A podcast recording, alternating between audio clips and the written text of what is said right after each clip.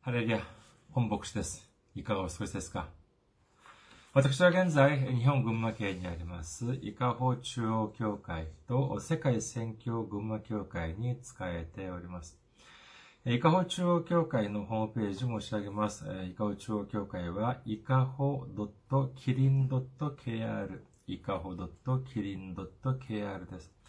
そして、世界宣教群馬教会は、群馬県伊勢崎市にございますので、伊勢崎 .kirin.kr、伊勢崎 .kirin.kr です。こちらの方に来られますと、教会に関するご案内、そして日曜礼拝の時のメッセージをお聞きになることができます。なお、日曜礼拝の時のメッセージは動画サイト、YouTube を通して視聴されることもできますし、または、ポッドキャストを通して音声としてお聞きになることもできます。次に、私は現在、キリスト愛、隣人愛のキリン宣教会に仕えております。キリン宣教会のホームページ申し上げます。キリン宣教会は、キリン .kr、キリン .kr です。そして、または、キリンミッション .com であります。そして、皆様のご訪問お待ちしております。次に、メールアドレスを申し上げます。メールアドレスは、キリンミッションアットマーク gmail.com キリンミッションアットマーク gmail.com です。こちらの方にメールを送ってくださいますと、私がいつでも直接受け取ることができます。あすみません。さっきあの、少し間違えました。日本語の、伊香保、伊香保中央協会の日本語版はですね、伊香保 jp.kirin.kr です。伊香保中央協会は、伊香保 jp.kirin.kr です。こちらの方でお願いいたします。次に、先週も選挙支援としてご奉仕してくださった方々がいらっしゃいます。イ・ウンホさん、ユン・チャンジョさん、そしてファン・ギュハンさんが選挙支援としてご奉仕してくださいました。え、日本もそうですけれども、韓国も5月初めにはですね、大型連休があります。いろいろと、ま、支出が、かさむ時期でありますけれども、にもかかわらず、このように選挙支援をしてくださって、本当に感謝いたします。イエス様の驚くべき祝福と溢れんばかりの恵みが共におられますよう、お祈りいたします。次に、選挙支援としてご奉仕してくださる方々のためにご案内いたします。まずは、群馬銀行です。群馬銀行。えー、店番号は190、口座番号は1992256です。群馬銀行、店番号は190、口座番号は1992256となっております。次に、ゆうちょ銀行です。ゆうちょ銀行は、記号は10450、番号は356-44801、天番、店の番号は048となっております。ゆうちょ銀行。記号は10450、番号は356-44801、天番048です。名義は本ソンピルとなっております。群馬銀行もそうですし、ゆうちょ銀行もそうです。次に韓国にいらっしゃる方々のためにご案内いたします。これは韓国にある銀行です。KB 国民銀行です。口座番号は079-21-0736-251です。KB 国民銀行079-21-0736-251です。私どもの教会はまだ財政的に自立した状態ではありません。皆様のお祈りと宣教支援によって支えられております。皆様のたくさんのお祈り、ご関心、ご参加、ご奉仕、お待ちしております。それでは、今日の御言葉を見ています。今日の御言葉は、マタイの福音書6章12節の御言葉です。マタイの福音書6章12節お読みいたします。私たちの負い目をお許しください。私たちも私たちに負い目のある人たちを許します。アメン。ハレルヤ。主を愛する方はアメンと告白しましょう。アメン。今日は皆様と一緒に、え、先週は復活祭、イースターをに迎えて、えー、そのイースターに関するメッセージをお伝えいたしました。それでは今日は、よみがえりと許し、え、今日はよみがえりと許しというテーマで恵みを分かち合いたいと思います。イエス様は十字架にかけられて死なれて、そして3日目によみがえられました。信じる方はアメンと告白しましょう。アメン。イエス様が捕まって、そして十字架にかけられて死なれたというのは、これはまあ人間的に見ればとても悲しい、無べき、悲劇的な事件でありますけれども、聖書的に見れば、俺は必ずしもそうではありません。ここで私たちは予言とは何ぞや、予言に関して少し見て考えてみたいと思います。この予言というのは、予言というのにはどういう、どのような意味が込められているでしょうかもし、イエス様が、イエス様に関する予言なしに、イエス様が来られたのであれば、どうなったでしょうかこれは、イエス様が本当に神様の御子であるのかどうか、見分けることができません。十字架にかけられて死なれたとしても、本当に神様の御子として来られたのか、あるいは本当は、神様の御子として来られて、私たちのために死なれたのか、あるいは他にもっとやり残したことがあったにもかかわらず、予想がだにせずにですね、予想だにしないよう、予想だにしなかった事件によって、えー、捕まってしまったのか。これもやはり見分けがつきません。ですから今もそういう人がいます。イエス様はもともとはたくさんやる、やる、やらなければならないことがあったにもかかわらず、すべて成し遂げることができないまま十字架にかけられて、えー、死なれてしまったということなのであります。だからどうしたのかというと、自分が来たということなのであります。それ自分が来て、イエス様がやり残したことをすべてやるようにと神様が自分をこの地に送ってくださったという人がですね、結構たくさんいます。いや、それは本当ですか？いやいやいやいや。それは真っ赤な全部嘘です。なぜかというと、どうしてかというと、イエス様も、イエス様もずっと前からご自分が十字架にかけられなければならないということ。そして3日目に蘇らなければならないということを繰り返しおっしゃっておりました。それだけではありません。聖書を見てみるとですね、旧約聖書の創世記から始まって何百年、何千年にわたってこのようなことが起こるということが予言されていたのであります。だからこそイエス様は十字架において最後に何ておっしゃいましたか？ヨハネの福音書19章30節イエスは水ぶどう酒を受けると、完了したと言われた。そして、え頭を垂れて、霊をお渡しになったということなのであります。そうです。イエス様は聖書において、すでに予言されたように、十字架に死なれることによって、私たちが受けるべき呪いを身代わりとなってすべて受けてくださり、そして私たちが受けるべき刑罰、立法を犯し犯した者に与えられる死という刑罰を私たちの身代わりとなってすべて受けてくださることによって、すべて受けてくださったことによって、イエス様がしなければならないことをすべてなされたということを信じる皆様であることをお祈りいたします。それではじゃあ、これだけで、えー、皆終わりでしょうか？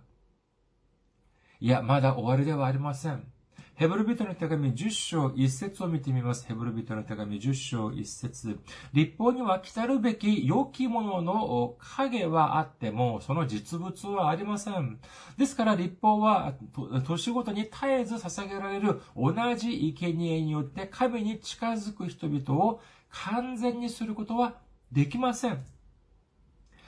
そして少ししたヘブル人の手紙10章14節なぜなら、キリストは聖なるものとされる人々を一つの捧げ物によって永遠に完成されたからです。というふうに書かれております。立法、つまり旧約というものは、新約の影だということなのであります。これはどういう意味かというと、旧約というのは、新約で起こるべきことについての予言的意味を持つということなのであります。しかし、それが完全ではないということなのであります。旧約を見てみるとどういうふうに生贄を捧げたでしょう、捧げたのでありましょうか自分の罪を許すために羊やヤギのような獣を生贄として捧げました。まずその獣を殺してですね、生贄を殺して、そして薪の上に置いて、そして火をつけて燃やすことによって神様に捧げるということになったのであります。しかし、それだけでは完全なる捧げ物ではないので、な、な、なかったということなのであります。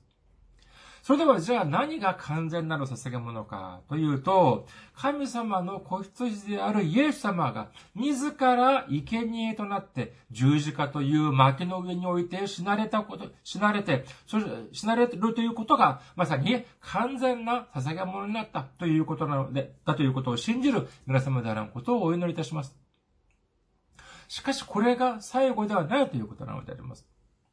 聖書を見てみますと、立法的に、まあ、捧げ物をした時にはですね、まあ、祭司長が火をつけて、まあ、捧げ物を燃やすことによって、まあ、捧げるのでありますけれども、創世記15節において、アブラハムが捧げた生贄。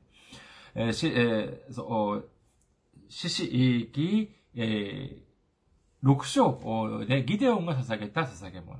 同じく13章でサムソンの父親が捧げた捧げ物。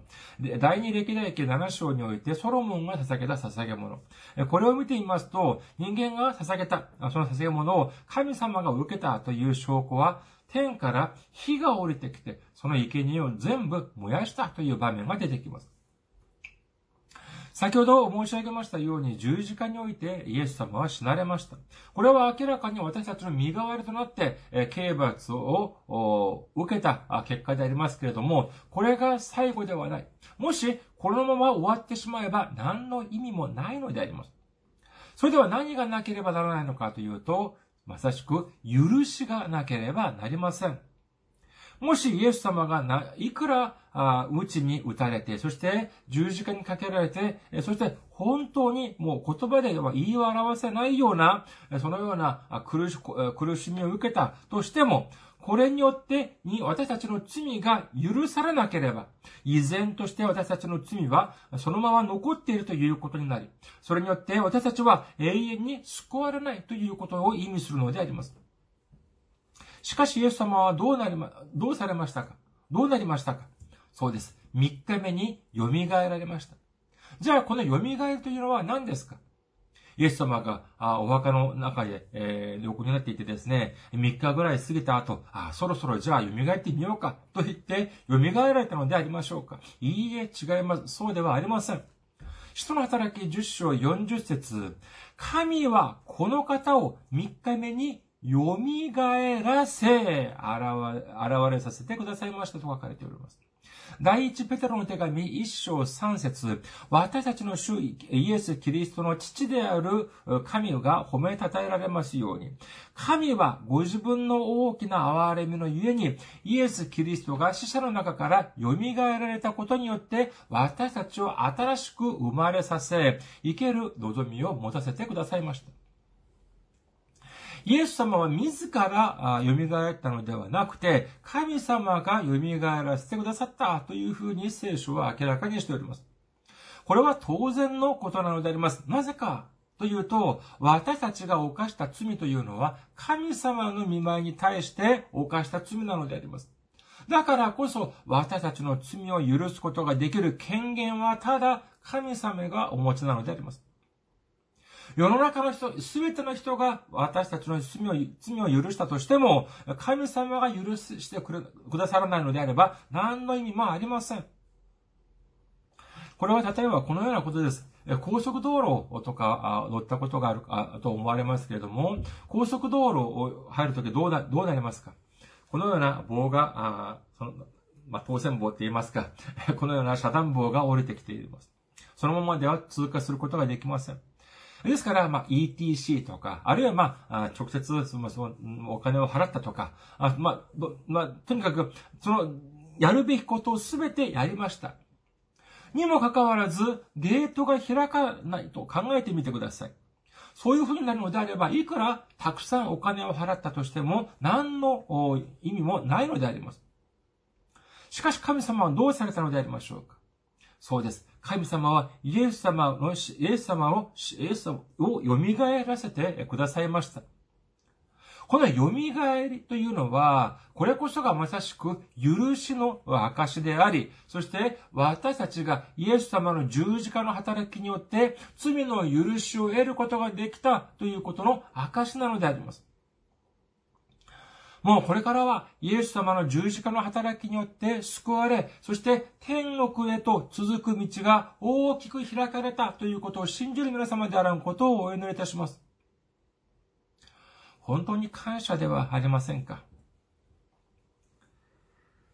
しかしですね、えー、このような感謝でありますけれども、にもかかわらず、いつもどこかが引っかかる、心のどこかが引っかかるものがありました。それが何か、まさしく今日の御言葉なのであります。今日の本文もう一度見てみましょうか。マタイの福音書6章12節です。私たちの負い目をお許しください。私たちも私たちに負い目のある人たちを許します。に書かれています。これはイエス様が直接おっしゃったことです。主の祈りに出てくる文面であります。これと似たような言葉がルカの福音書にもあります。ルカの福音書11章4節私たちの罪をお許しください。私たちも私たちに負い目のあるものを皆許します。私たちを試みに合わせないでください。この2箇所を見てみますとどうですか？私たちが私たちに罪を犯したものを許すものと、許すことと、神様が私たちの罪を許すことと、どちらが先ですか？そうです。私たちが私たちに罪を犯したものを私たちが許してあげることが先であり、そしてそのように私たちが許してあげたように私たちの罪も許してください。このように神様にお祈りをしなさいということなのであります。ですからこれは、神様、私が、私たちに罪を犯したあの人をこのように許してあげました。だから神様も私がこのように許したように私も許してください。こういうふうに祈りなさいとイエス様はおっしゃっているのであります。これを裏返すとどうですか？私たちが私たちに罪を犯したものを許さなかったら何でしょう？そうです。神様が私たちを許すということはありえないということなのであります。それじゃあ私もですね、皆さんを代表代表して私はこういうふうに神様に申し上げたいと思います。いや、神様そんなもう煩わしいことをやめましょう。シンプルに行きましょう。教会に一生懸命通います。イエス様を信じます。それでいいじゃないですか。イエス様があれほど苦しめられて十字架にかけられて血を流して死なれました。そして蘇りました。それを信じます。だから私たちの罪を許してください。正直そのようなお祈りをしたいというのが本音ではないでしょうか。しかし、このメッセージ、この御言葉は誰がおっしゃったのかというと、イエス様ご自身がおっしゃったのであります。じゃあ、イエス様ご自身が誰に言われたのでありましょうか信仰がない人に言われたのでしょうかマタイの福音書を見ていますと、ここに見てみるとですね、イエス様の御言葉を聞くために遠くから集まってきた人たちに対しておっしゃっております。そして、ルカの福音書はですね、イエス様の弟子、まあ、名前は具体的に出てきませんけども、イエス様の弟子におっしゃいました。ですから、イエス様はこの御言葉を信仰がある人に対しておっしゃったのであります。その理由は何でしょうか？それはまさしく救いを受ける私たちに必ず必要なことだからなのであります。じゃあ、私たちにおいて、許しというのは、これは簡単なことでしょうか今日の本文、マタイの福音書に出てくる今日の本文はですね、この罪という単語は、負い目という単語はですね、えー、原文を見てみますと、負債、つまり、仮、借金という単語と同じ意味だということなのであります。ですから、これを直訳するとどうなるのかというと、私たちが、私たちに、借りを、まあ、借金がある人、その人を許しました。ですから、私たちの借金、借りも許してください。このようなことになるのであります。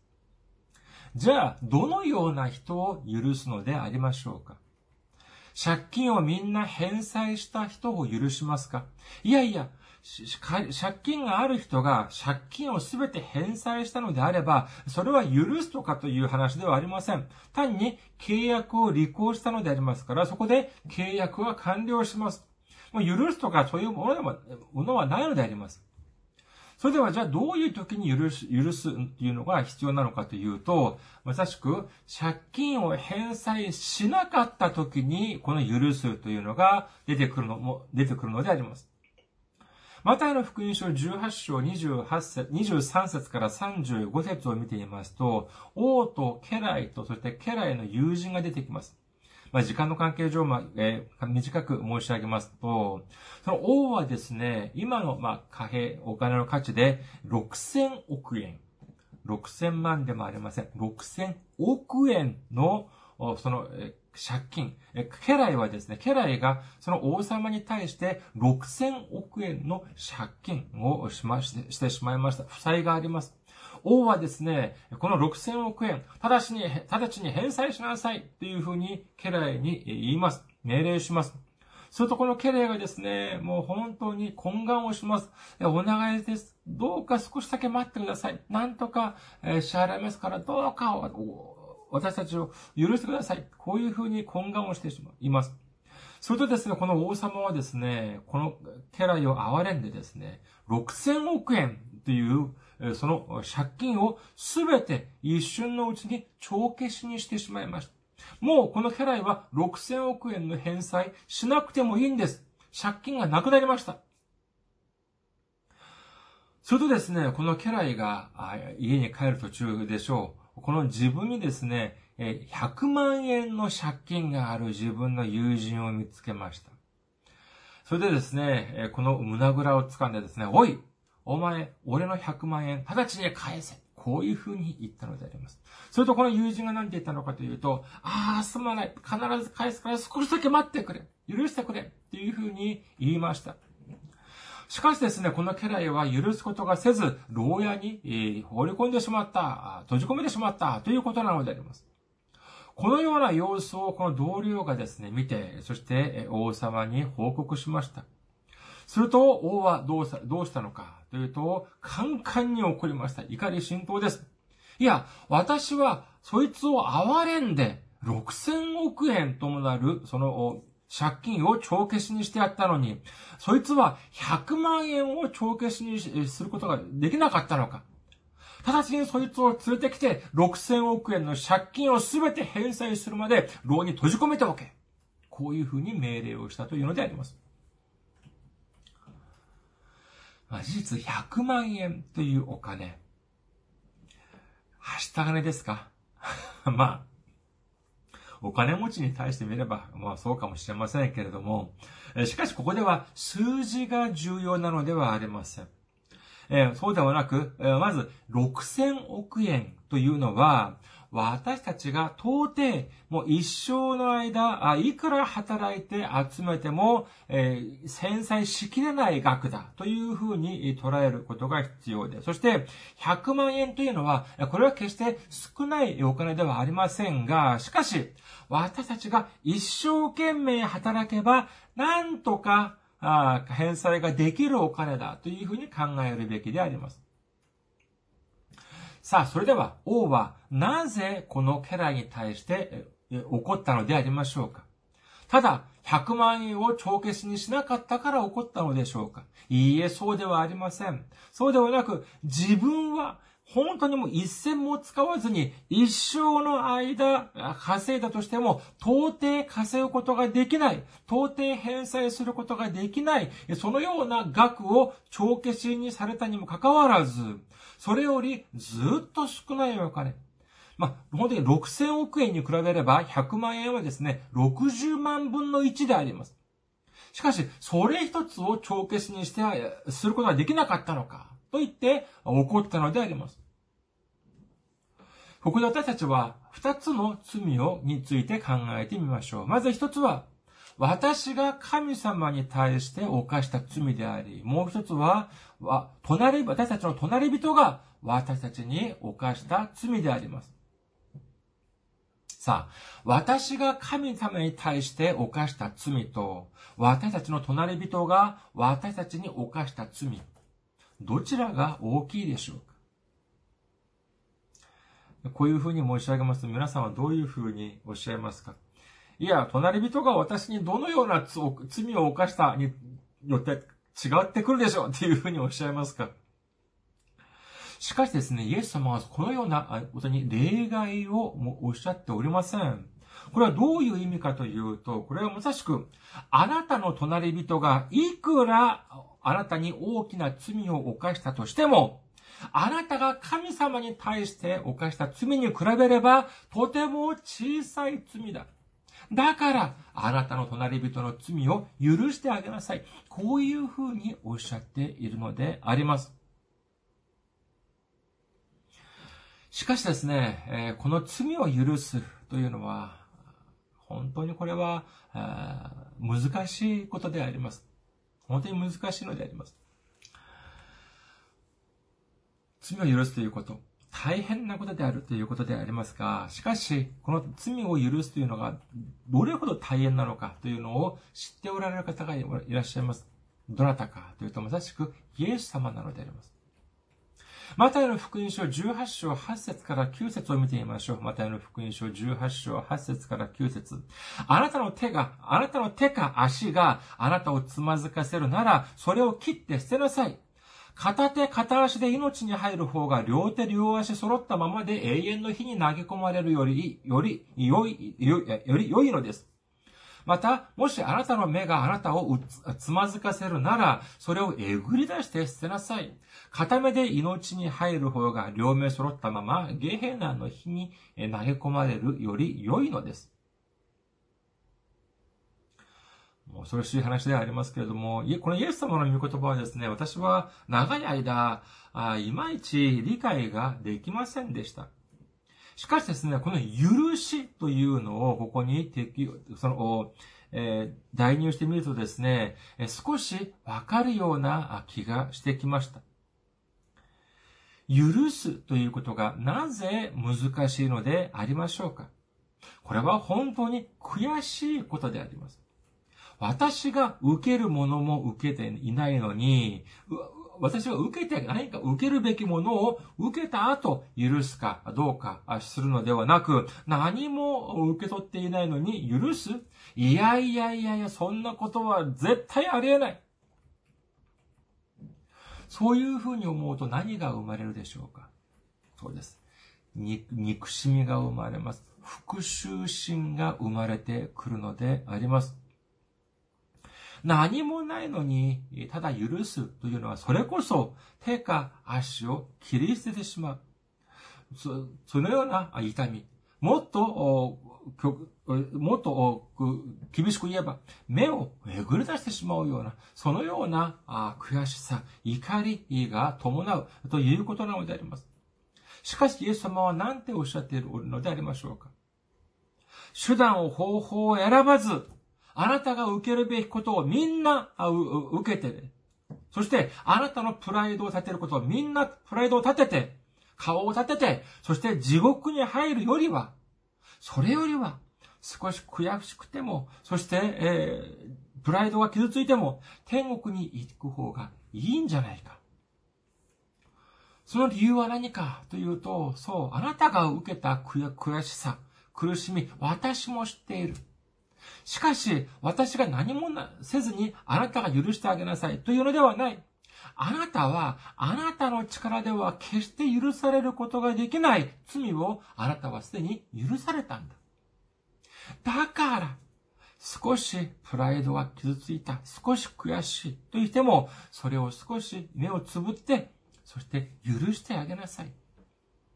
今主はこのようにおっしゃっているのであります。聖書を見てみますと、ダビデ王に続いて、えイスラエルの三大王になったソロモンは神様にこの求めます。第一列王記3章7節から9節を見ていますと、王になったソロモンがですね、神様にお祈りをする場面が出てきます。当時、王のですね、重要な任務の中の一つが裁判をすることでありましたけれども、このソロモンは自分が民たちをに対して、えー、ちゃんと裁判ができるようにしてください。こういうふうにお祈りをします。すると、このお祈りを聞いた神様は、の感想、気持ちがたった一節でまとまっております。第一列王記三章十節これは主の御心にかなった。ソロモンがこのことを願ったからである。主の御心にかなったということなのであります。でですから、この神様はこのソロモンのお祈りを聞いて、次のようにおっしゃっております。第一列王記三章十一から十三神は彼に仰せられた。あなたがこのことを願い、自分のために長寿を願わず、自分のために富を願わず、あなたの敵の命さえ願わず、むしろ自分のために正しい訴えを聞き分ける判断力を願ったので、見よ、私はあなたが言った通りにする。見よ、私はあなたに知恵と判断の心を与える。あなたより前にあなたのようなものはなく、あなたの後にあなたのようなものは起こらない。その上、あなたが願わなかったもの、富と誉れもあなたに与える。あなたが生きている限り、王たちの中であなたに並ぶ者は一人もいない。神様はですね、このソロモンのお祈りを聞いて大きく感動します。そうか。本当に、えー、その祈り気に入ったということではあります。ありますので、分かった。あなたが求めた知恵、判断力、あげよう。そして、それだけでなく、あなたが願わなかったもの、富と誉れもあなたに与えるというふうにおっしゃっております。これによって本当に彼が得られたのは、彼が知恵を得られたというのはもちろんであり、それそれだけでそれだけでなく、とてつも大きい富と誉れも受けることになったのであります。それでは、このソロモン王は、本来、少しおつむが足りなかったのでありましょうか。だから知恵を求めたのでありましょうか。聖書を見てみると、その祝福を受けたのは、受けたのはソロモンが王になった後でありますけれども、聖書を見てみますと、ソロモンがまだ王になる前、彼の父親であるダビデ、ダビデ王が彼にソロモンに対して次のように言った場面があります。第一列王記2章9節の中盤を見てみますと、あなたは知恵の人だからという言葉があります。これは何かというと、ソロモンの父親であるダビデはすでに彼が知恵の人であるということを認めたのであります。それでは、本来知恵があったにもかかわらず、ソロモンはどうして神様に知恵を求めたのでありましょうかそれはまさしく知恵があったからこそ自分が足りないということを知ったのであります。この世の中も同じではありませんが、ありませんか？世の中で自分が一番偉いと思ってる人の中で本当に偉い人いますか？この世の中で自分が一番賢いと思ってる人の中で本当に賢い人はいますか？教会見てみるとどうですか？自分が一番信仰が熱いという人の中で本当に信仰が熱い人人はいるでしょうか？むしろ知恵がある人はどうですか？そうです。自分がいい、どれほど足りないのかを知っている人です。自分がどれほど罪を犯してきたのかを知っている人であります。そして何を知っていますか？そうです。自分がどれほど重い罪が許されたのかということを知っているのであります。だから切実に主を頼り、切実に御言葉を頼るのではありませんか？だから自分を救ってくださった主に感謝を捧げるのではないでしょうか。皆さん、私たちが隣人を許してもいいし、許さなくてもいいというのであれば、主はこのようなことをおっしゃったはずはありません。このように難しいこと、それこそ手や足、目をえぐり出すような、そのような難しい許しを私たちにしなさいというふうにはおっしゃらなかったはずです。しかし、主はおっしゃっております。マタイの福音書18章21から22。その時、ペテロが身元に来ていった。主よ、兄弟が私に対して罪を犯した場合、何回許すべきでしょうか ?7 回まででしょうか？イエスは言われた。私は7回までとは言いません。7回を70倍するまでです。このような御言葉を聞くと皆さんはどういうふうに思われますか？いやいや、言葉で言うには簡単ですけど、それ本当大変なんですよ。っていうふうにおっしゃるかもしれません。それではイエス様はこのようにおっしゃるのではないでしょうか。あなたね、うん、私はそれは知っている。とても大変でしょう。しかし、神様の御子である私が恥ずかしめを、どれほど大きな恥ずかしめを受け、そして十字架で死んだというのをあなたは知ってるでしょう。それより難しいか。イエス様はこのようにおっしゃっているのであります。私たちが私たちの隣人を許す前は、私たちの周りにはみんな死んだ魂です。私たちが許さない限り、私たちの隣人は誰一人いなくなってしまいます。しかし、私たちが主に従順する心を持って許すことになれば、その死んだ魂は主の恵みの中でまた生き返ります。蘇るのであります。本当の私たちの隣人、本当の私たちの兄弟、姉妹として生まれ変わってくるのであります。そして、そうなると何よりも私たちの魂が主の中において生まれ変わるということを信じる皆様であらんことをお祈りします。愚かな者が知恵を求めることができず、知恵があるソロモンが知恵を求めたように、許し、やはり許すこと、やはり愚かなものではなく、知恵があるものだけができるということを私たちは忘れてはなりません。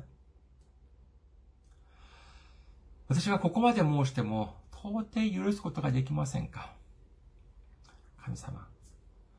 あの人たちが私に、また私たちにしたことを、主は知っておられるのではありませんか？これをどうやって許すことができるでしょうか？私にはできません。もしそういうふうに思われますか？それでは、許す心、許しの心を神様に求めて、え見てはどうでしょうか？神様、私は到底あの人、またはあの人たちを許すことができません。しかし、それでも、にもかかわらず、私は天国に行かなければなりません。だから、ですから、主よ、私に許す心を与えてください。もしこのように神様にお祈りをすると主は何とおっしゃるでしょうか？これは主の御心にかなった。あなたがこのことを願ったからである。